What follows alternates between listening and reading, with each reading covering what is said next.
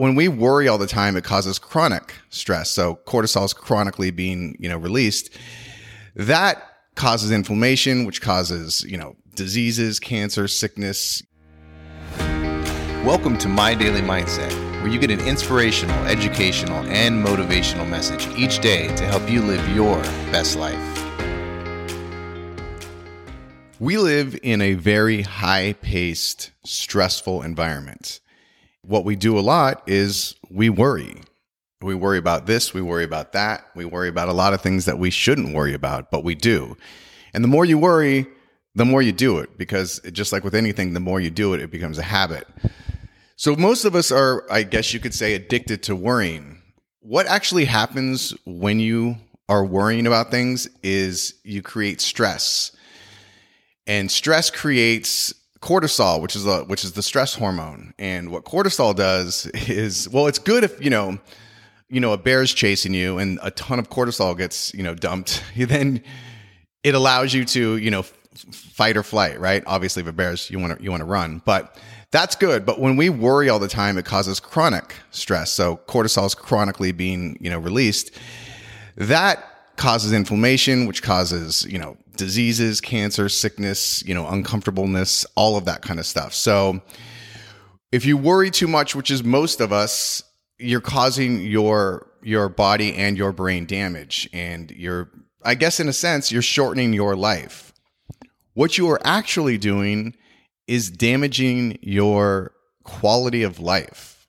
So if you're worrying all the time, how fun is life going to be? Not very fun, right? So how do you not worry? Sure, there's things that we have to be concerned about and things that, yeah, sure, you can worry about. But we go down these rabbit holes where we're just like in this rumination stage and all we're doing is, you know, thinking about problems. So what I do, and this is just one simple trick that I do, is if if I'm sitting there and I'm thinking about something and I start to worry about something, I do one thing. I ask myself a question. I go, "Can I do anything about it right now?" That's it. That's the one question. As soon as I catch myself, because that's the first thing you do is you have to catch yourself when you're worrying, because sometimes you're in this dark hole for 30 minutes. You're like, whoa, what have I been doing? So the first thing you have to do is catch yourself. And that's where mindfulness practice comes in. You know, the more mindful you are, the quicker you're going to catch yourself in these sort of states. So once you catch yourself, you're like, okay, I'm worrying. You ask yourself, what can I do about this right now?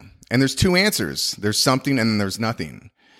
If there's nothing, that you can do about it right now, which is probably most of the time, then forget about it. Stop worrying about it. There's no reason to worry about it if you can't do anything about it, right? Now, if you answer the other one, something, so then it's like, okay, I'm worrying about something. I, I can do something about this. What can I do?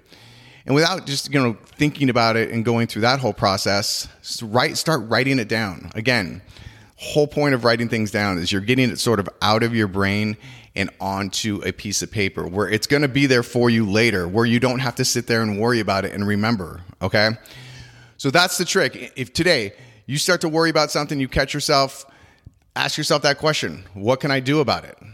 And then if the answer is nothing, you got to forget about it. You got to let it go and, and move on. And then if there is something you can do about it, what? Write it down, make a plan, and start taking action. All right. I hope that helps you guys. Stop worrying so much. Life's too short to live in a worried state. All right, have a great day. And remember, this is your life. Live it your way.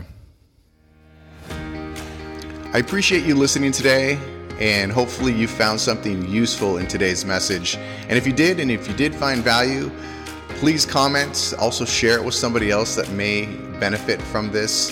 And if you haven't already, please subscribe so that you can get an inspirational, educational, and motivational message from me every single day.